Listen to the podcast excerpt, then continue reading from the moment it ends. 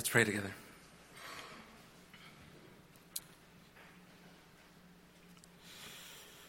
Almighty Father, we thank you for your kindness and your patience towards us. Lord, we lift up the name of Christ. And we ask that tonight that you would keep us from the evil one. Keep us from distractions. Keep us from the desires of this life, from the desires of this world. Keep us, we pray.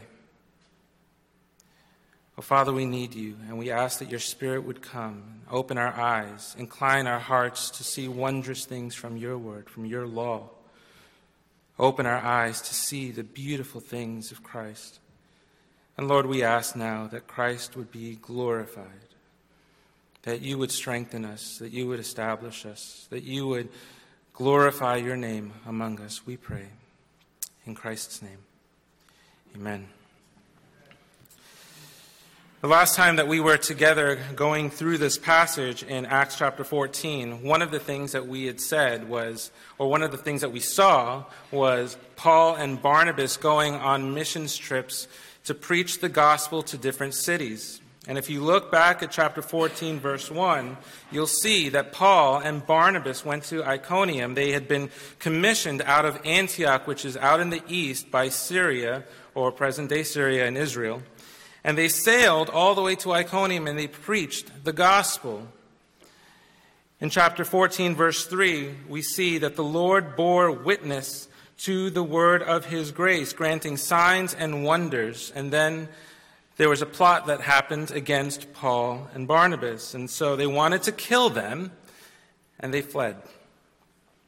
They went to Lystra, and this is where we were last time we were looking at this, this chapter and they preach the gospel, Paul sees that there's a man there who needs to be healed. He had faith to be healed. And so he says to the man, Stand up on your feet. And we saw the beauty of the miracle where it was not only immediate, but it was a powerful miracle that he was able to stand up and get up and walk. It wasn't a progressive miracle, but it was an amazing miracle. And that heralded for that city a sense of false worship. They went after Paul and Barnabas and they hailed them as the coming of Zeus and Hermes. And that backfired because they were hoping that the gospel would penetrate their hearts and that the Lord would have would make headway into their lives.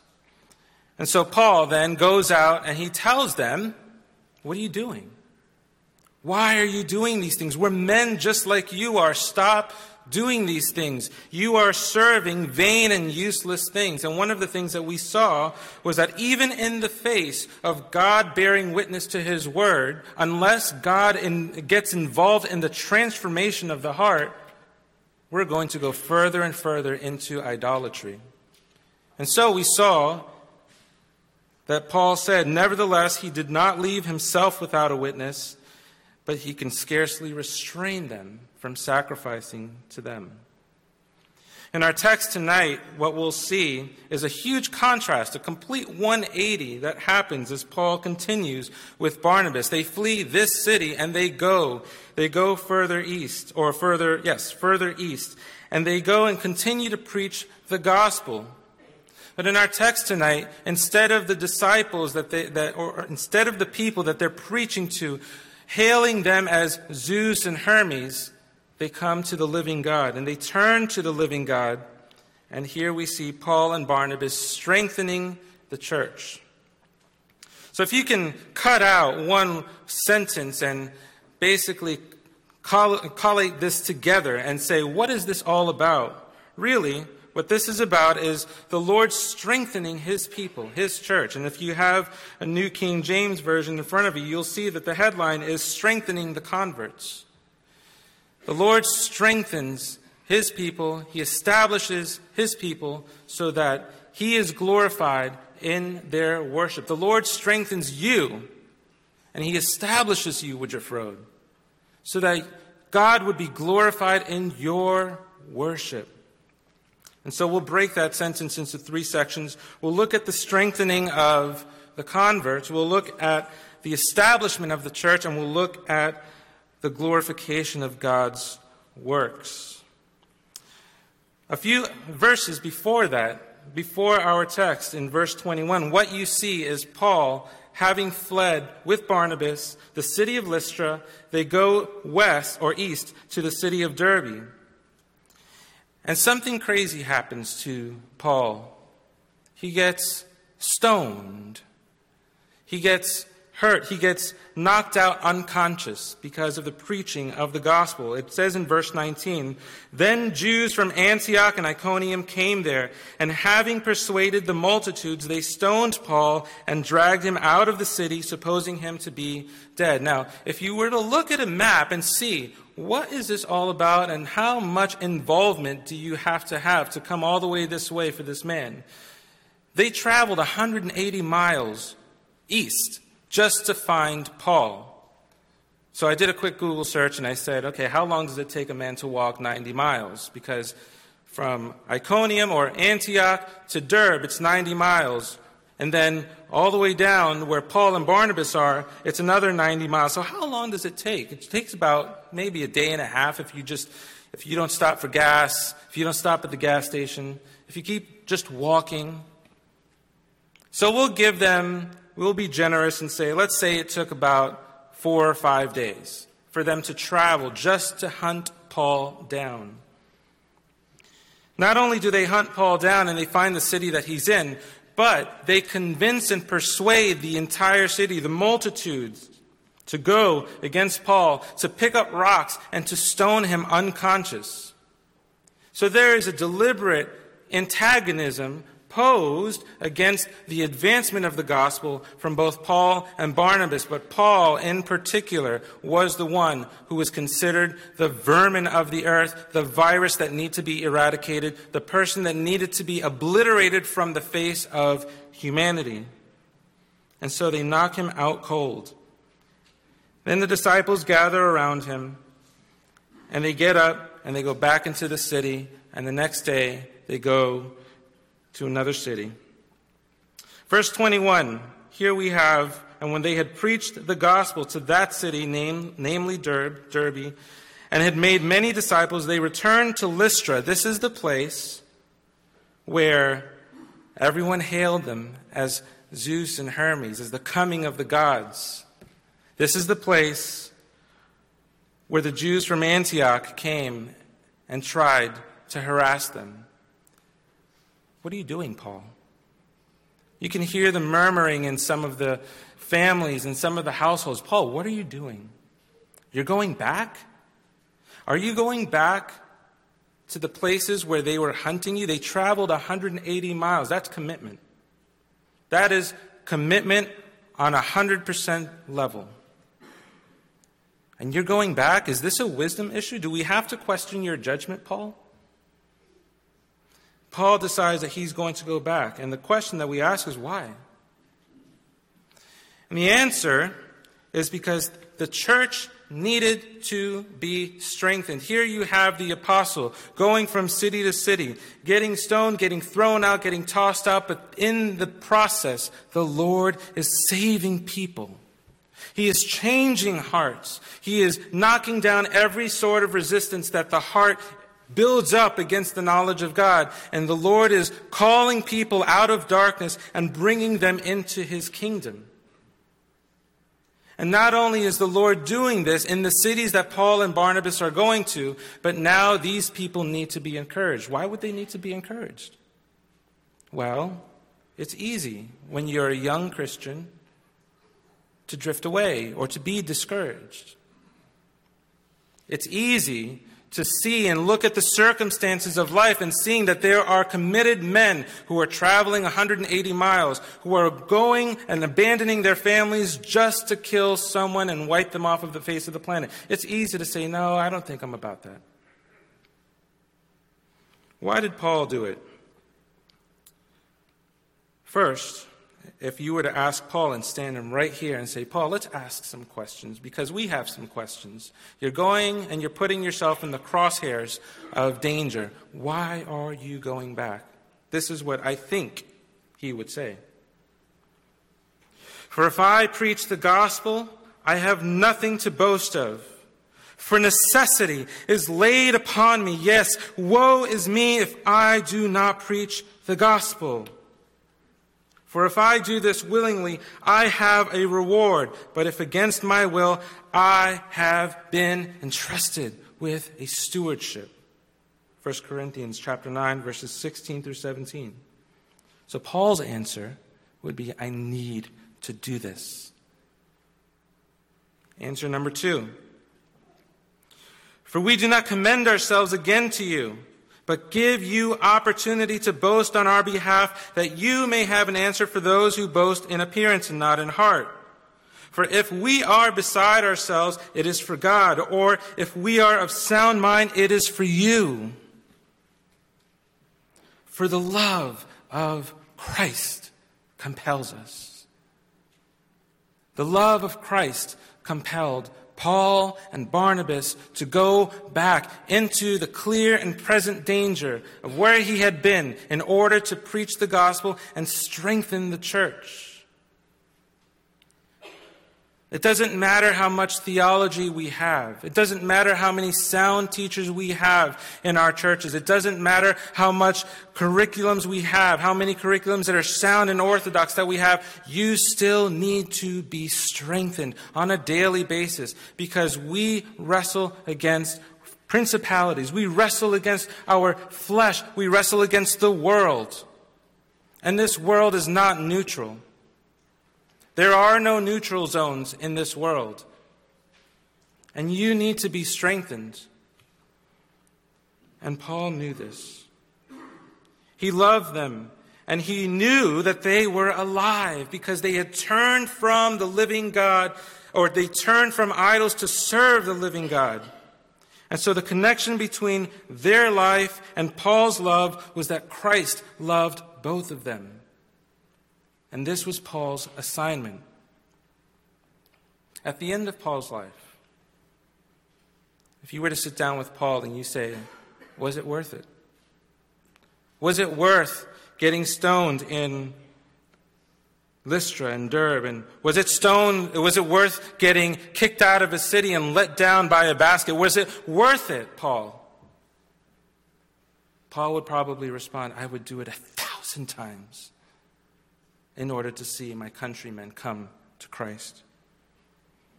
And the question as the searchlight of Scripture comes now to your heart is Is Christ worth it to you? Is Christ worth it to you? Well, I, you may say, I'm not Paul. I don't go from city to city. I don't travel land and sea to make one convert. Paul was special. That's not me. I just work on Woodruff Road. But even still, the Lord has called you, He has brought you out of the kingdom of darkness. Is He worth it to you? Will you suffer for His namesake? Because that is coming in the next verse. Verse 22 He strengthened the souls of the disciples, exhorting them to continue in the faith. Why would He exhort them to continue in the faith? Because there is a temptation to not continue. Every trial that we go through is aimed squarely to hit you between the eyes of your faith so that you will walk away. You going to walk away from Christ today? Are you going through trials that are causing you to doubt the Lord? The Lord is faithful. And this is the Christ that Paul preaches. This is why he goes back. It's not because Paul is insane. And I'm sure there were people that were saying, You are insane for putting yourself back in the line of fire. You are not wise. You are, you are telling people to follow you and imitate you, even as you imitate Christ. And yet you're putting your life on the line. Imagine families coming together for family worship. Have you heard about Paul? He says, Imitate me as I imitate Christ. But every time I hear about him, he's getting kicked out of a city. Dad, I want to be just like Paul. No, I'm not sure about that. These are real temptations. And the question that you have to ask yourself is Is Christ worth it? Is he worth it to you? So he strengthens the church. He strengthens the souls of the disciples, exhorting them to continue in the faith and saying, We must, we must We must. This is not, an, this is not something that you can just opt out of. 2 Timothy 3:16 All who desire to live a godly life will be persecuted. And friends, persecution is coming. By the Lord's grace, for some reason, we have not had any sort of persecution on the level that we see in places like Nigeria or Taiwan or China or other places in this world. But guaranteed, this will, this country will see persecution. And you will live through it. You may live through it. And the question then becomes, you're not going to decide then if Christ is worth it. You have to decide now. Is he worth it to you?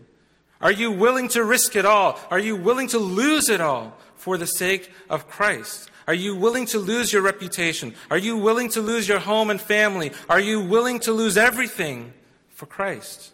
Paul said yes. In fact, I'll read you his response. Paul, are you willing? Are you really willing? Paul says in Philippians chapter 3 not that I have already attained or am already perfected, but I press on that I may lay hold of that for which Christ Jesus has also laid hold of me.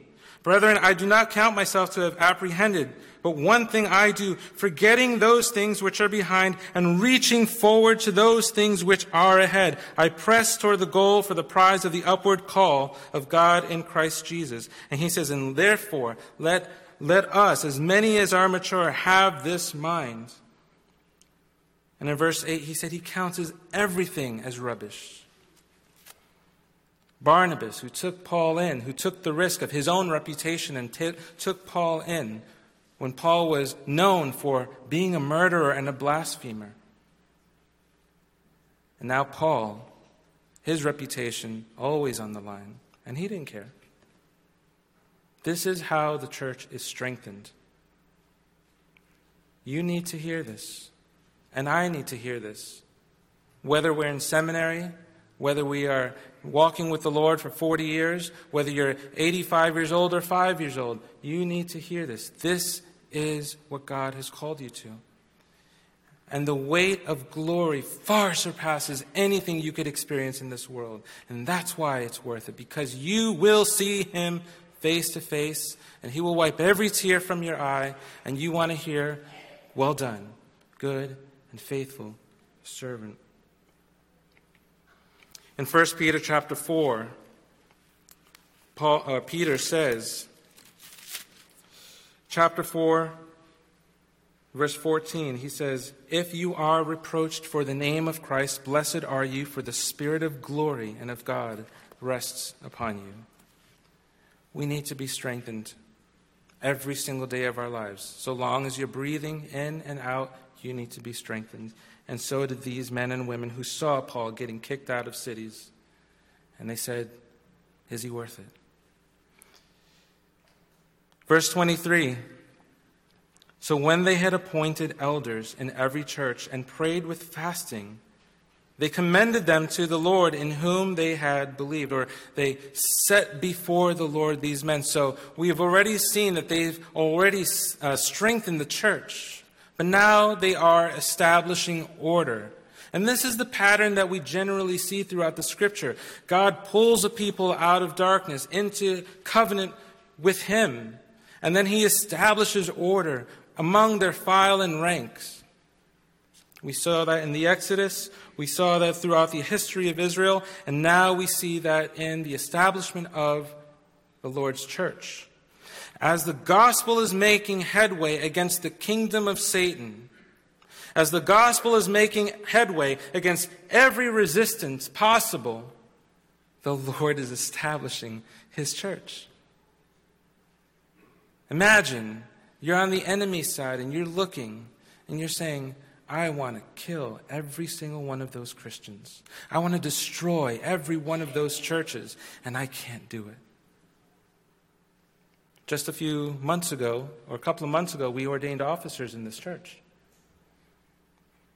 And in the midst of a crooked and perverse generation, God demonstrates his love to his people by establishing officers in this church.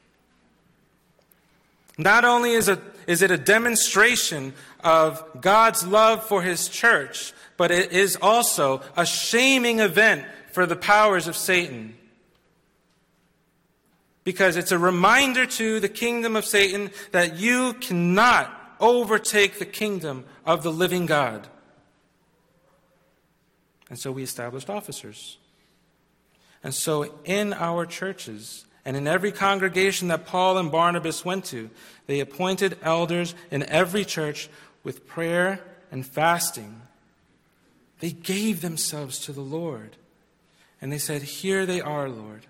Here are your watchmen. Here are your shepherds. Here are your ministers. Here are the ones who are going to stay while we go back to Antioch. Keep them. And so they commended them to the Lord. And this is how the Lord establishes his church. Some of us may never go to Poland. Some of us may never go to Nigeria. Some of us may never go to Italy. Some of us may never go to Brazil. But as we hear what God is doing in those countries, and especially hard places, even like Greenville, and we see that the Lord is establishing his officers in his church, we must pray. We must pray that God would raise up ministers for his people, watchmen who would see the wolves coming, watchmen who would feed the sheep and not hoard all of the scriptures and all of these things to themselves. We need to pray. Pray for your leaders. Pray for your ruling elders. Pray for your teaching elders. Pray for your deacons. Pray for your seminarians. And pray for your children who are being brought up in the ways of the Lord that they too would minister the gospel in a dark world. And you don't need to go far to see how dark this world is getting. But what does John say? He gives us hope. John says that the light of Christ is already shining and we see the light of Christ, the light of the gospel of the glory of Christ shining as he establishes and strengthens his church. So, what have we seen so far? First, that God strengthens his church, that God loves to strengthen his people, that God loves to establish order in his churches. And what do the apostles do? Verse 24, they glorify the works of the Lord. Verse 24, after, and after they had passed through Pisidia, they came to Pamphylia. So they're going south now. And they're on their way back to Antioch. There's two Antiochs. There's an Antioch West and an Antioch East.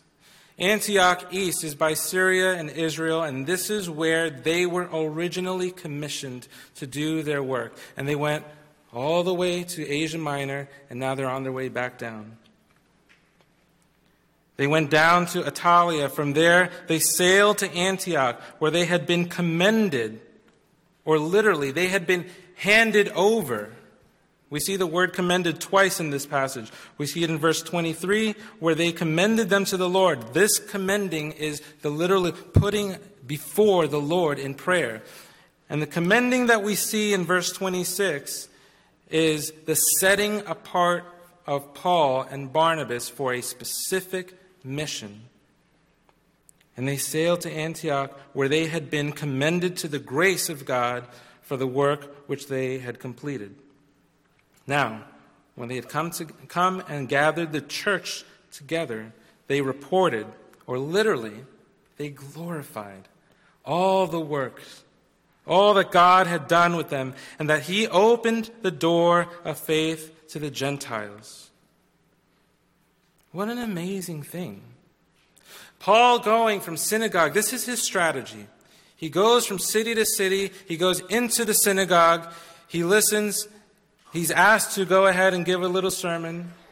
He shares the gospel with Jews, and there are some Gentile God-fearers there. They kick him out of the synagogue, and the Gentiles are begging him, please, please tell us more about this. Because we believe in your God. We can't be with your people, but we believe in your God. Tell us. And so the door of faith is opened to the Gentiles.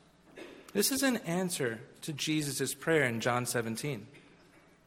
I have many sheep that are not of this fold, and I pray for them, those who would believe based on their word. And guess what, Woodruff Road? That's you. God has opened the door of faith to all of you. And the only reason why you are here is because God, in His grace, has opened the door of faith for you to believe. And what do they do? They glorify the works of God. And this should cause us to worship. The fact that we have been brought out of darkness, brought into a restored fellowship with the Lord every Lord's Day, this should cause you to bow your knees. Your face is so low and say, Thank you, God. Holding your hand over your mouth and saying, I don't deserve to be here. The only thing that we've contributed to our salvation is our sin. We don't deserve to be here, but God has called us into His presence. God has called you by name into His presence. And if you don't believe me, look throughout the entire scripture and you see God calling people by their names. And so He calls you. And the report goes out. And what's interesting is that we have a report within a report. We have the report of Paul and Barnabas to the church at Antioch to demonstrate what God had done, and we have Luke's report to show us the bigger picture of what God is doing. What an amazing God we have. There's nothing in this world that can satisfy us. You will travel land and sea to find the things that can satisfy you, and you will never find it. And John Owen says, We were created so that we would be satisfied by God Himself. Where are your satisfactions today? Is Christ worth it? Do you rejoice in the establishment of God's church? Or is this, even tonight, right here, you're sitting here listening to the preaching, is this just a footnote to your week? The Lord created the Sabbath so that the entirety of the cosmos would revolve around the works of Christ. And here we get to hear the works of Christ. David says in Psalm 145, he says, I will extol you, my God, O King, and I will bless your name forever and ever. Every day I will bless you, and I will praise your name forever and ever. Great is the Lord, and greatly to be praised, and his greatness is unsearchable. And listen to this, parents because this is for you and all of those who want to be fathers and mothers in this church. This is for you. One generation shall praise your works to another and shall declare your mighty acts. Imagine going to Antioch and sitting with Paul and Barnabas. Tell me, what did the Lord do in Derbe? Tell me, what did the Lord do in Lystra? I heard you got kicked out and you got stoned. What did the Lord do? Let me tell you about the wonderful works of the Lord. Great is the Lord and greatly to be praised. I will meditate on the glorious splendor of your majesty and on your wondrous works. Men shall speak of the might of your awesome acts, and I will declare your greatness. They shall utter the memory of your great goodness and shall sing of your righteousness. This is what David says in Psalm 145, and I'm sure this is what Paul was saying. Do you declare the works of God? Even to your own families? Are you watching? Are you paying attention to the wonders of what God is doing? The Lord strengthens his people and establishes them so that his people would glorify the Lord in their worship. And Woodruff the Lord strengthens you and establishes you so that in your worship God is glorified. And so, to wrap things up, to bring these things to a close, we ask the question how, how then, how then can I be strengthened? Well, first, establish a time in your week to spend time in God's Word. I know this sounds very rote and mundane, but every sing- if you need food for your stomach, you also need food for your soul.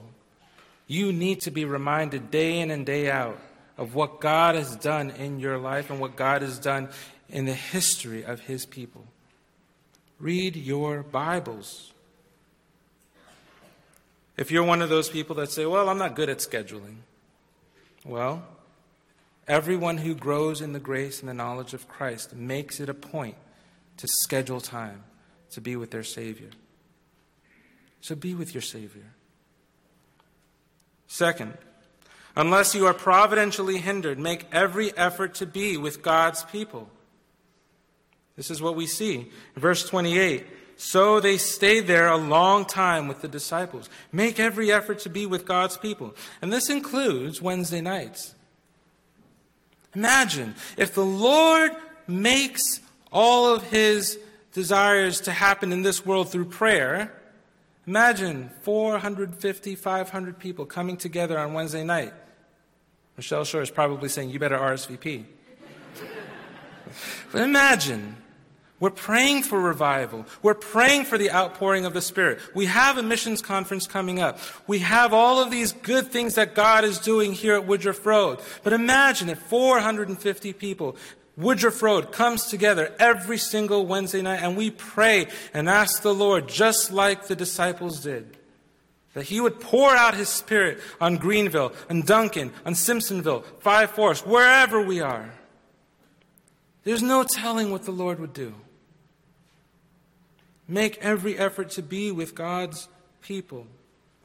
Third, stay away from everything in this life that would prevent you from pursuing holiness.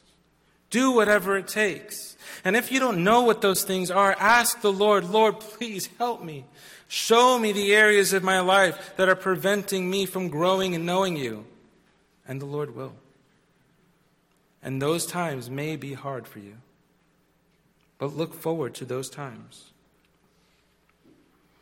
Fourth, be fervent in your prayers for our missionaries. There are people that are traveling to other countries, putting their lives on the line, just like Paul and Barnabas did. They are putting their lives on the line for the sake of the gospel. Some are here, some are already there. You may not be traveling. You may not be going to those places, like I've said before, but you can pray because the Lord hears even the most feeble of prayers from the most feeble of his saints.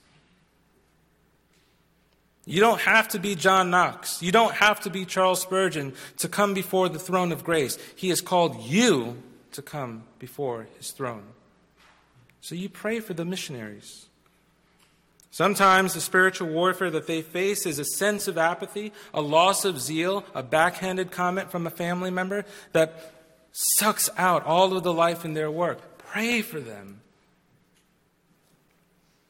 Fifthly, pray for your leaders here, that they would pursue the peace and the purity of God's church, that they would be faithful all the days of their lives.